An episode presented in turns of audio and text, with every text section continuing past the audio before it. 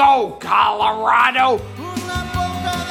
Welcome back. It's the Hockey Show, Colorado's biggest and best live hockey radio show, being brought in by La Bamba there, Ryan.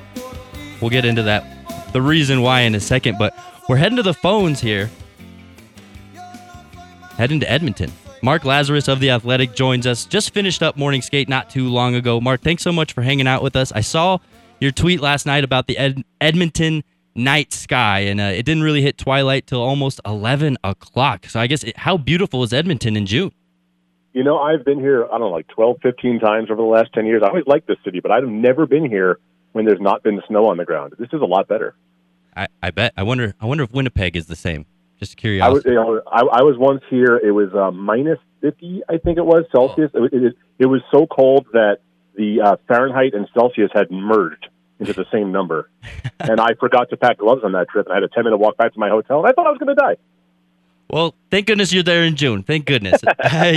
Mark's been covering uh, the Avs Oilers series, so we've been uh, hanging out with him for the last couple games. And I guess let's just get into your overall opinion of this series. I mean, we knew it was going to be a high flying series. We were promised a lot of goals. It was delivered. But I guess from an entertainment standpoint, do you think this series has delivered? Or are you a little bit underwhelmed by Edmonton's inability to, to I guess, make it super competitive so far? Well, obviously, game two wasn't quite as, uh, as as entertaining as game one was. Game one certainly lived up to the hype, the uh, no defense, all offense hype that we all kind of wanted to see.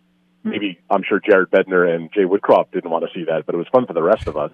You know, it's always interesting when you come into a series like this. Like I know the Avs and I know the Oilers, but I don't. I'm not like you know intimately uh, aware of all their little you know uh, intricacies and all that. So when you come in, you parachute in on a series like this the things that stand out to you are probably things that you guys take for granted seeing the Avalanche every day.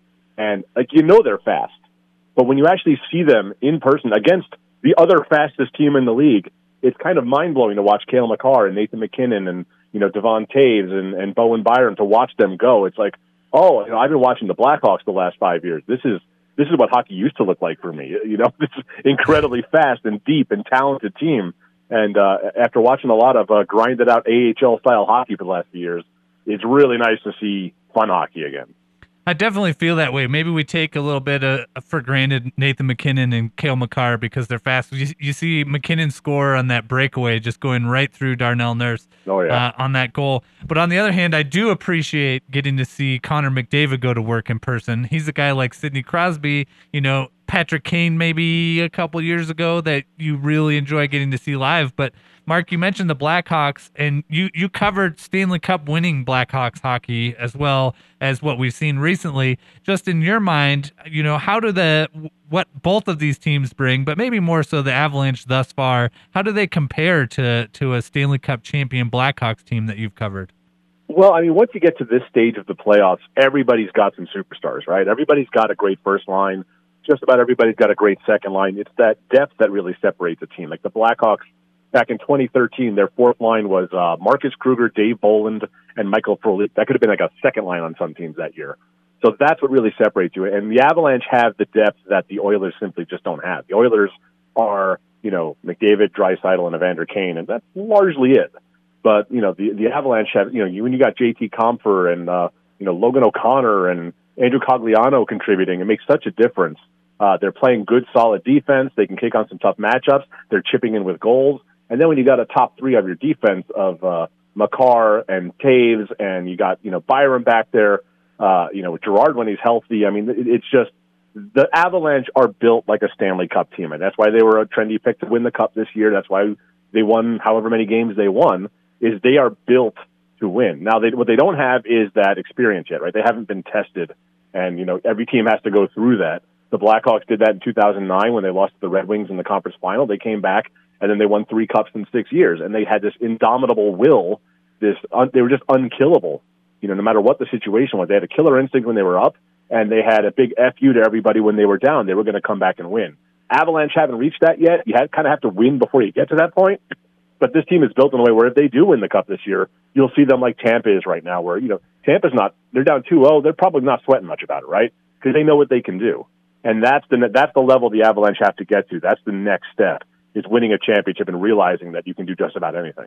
And Mark, you mentioned the the depth differences, and specifically on defense. I wanted to get your thoughts on just Edmonton's defensive situation. Darnell Nurse obviously not 100%.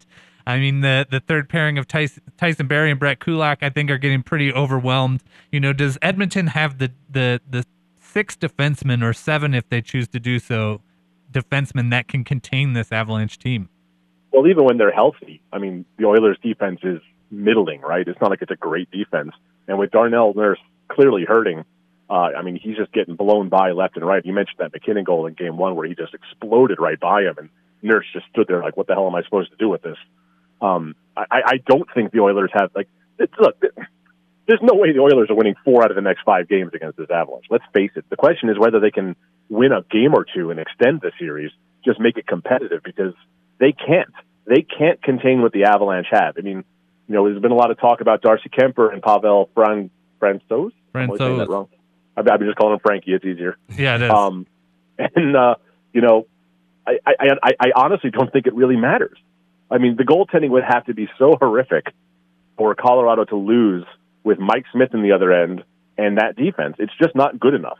The, the, the, you know Connor McDavid is the greatest player in the history of hockey. He has carried this team this far. It's amazing to watch.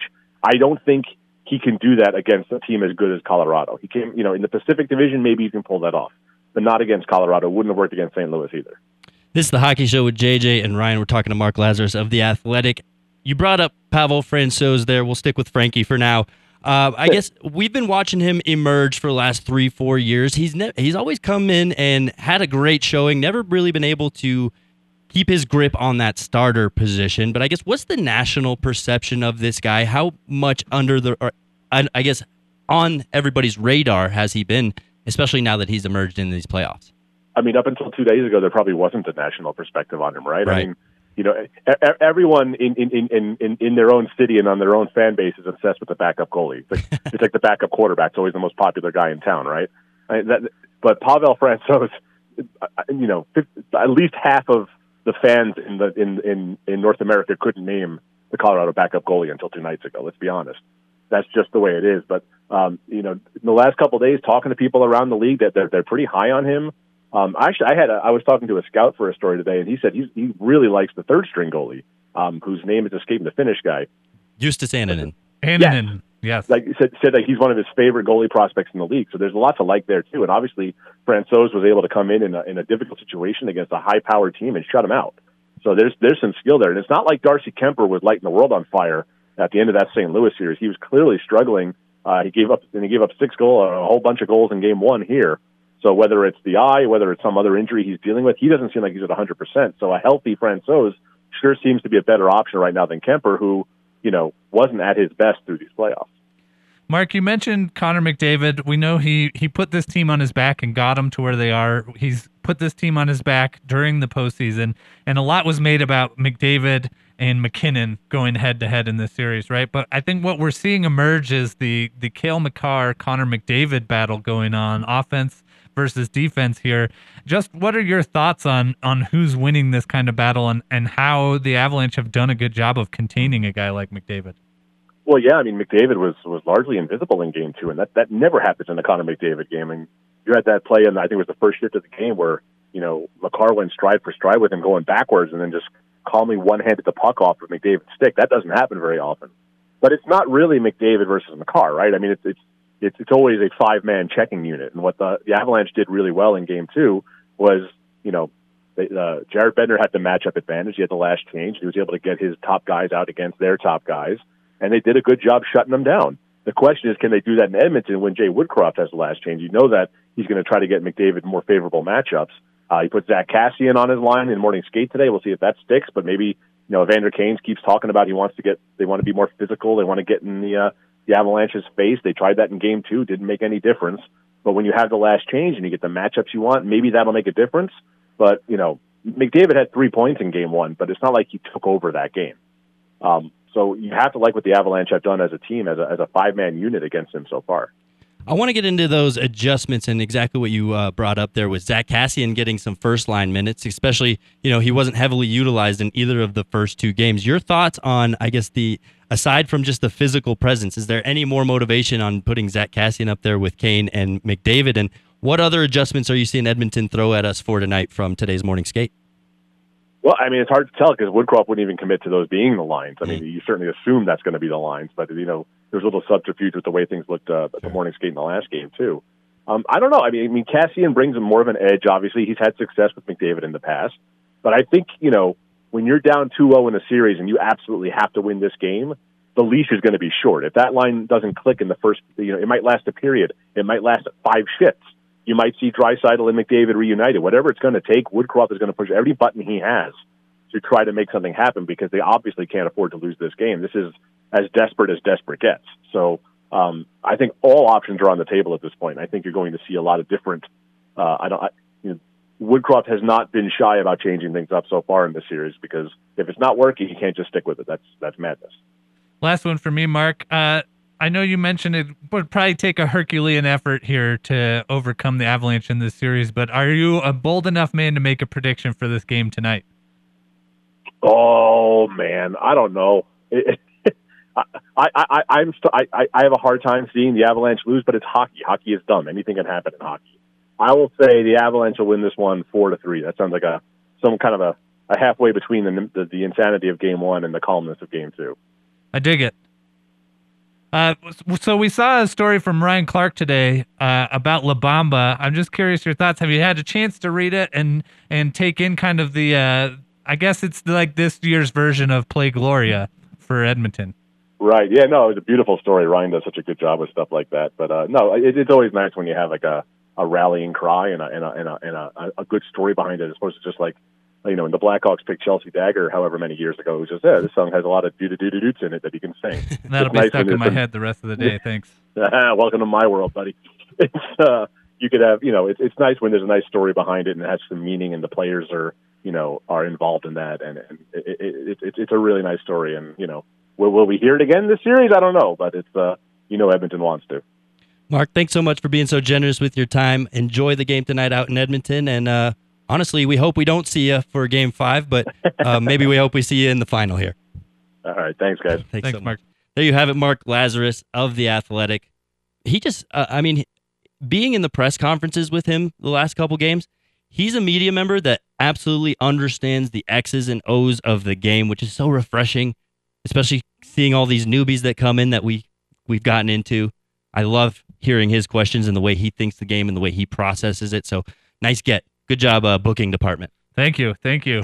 I like this La Bamba story. If you have an opportunity to check it out on The Athletic, our friend of the show, Ryan Clark, uh, wrote a fantastic story about the, the significance of Joey Moss to the organization and what his loss has meant and, and what his connection to the Oilers has done for the community and how much he loved that song and they've kind of you know brought it in and it's not the original. Obviously ritchie valens did the original um, and the version they're playing is the los lobos version from the the movie and so ryan clark gets into that with the band a little bit uh, and talks about how that came about and what they think of it.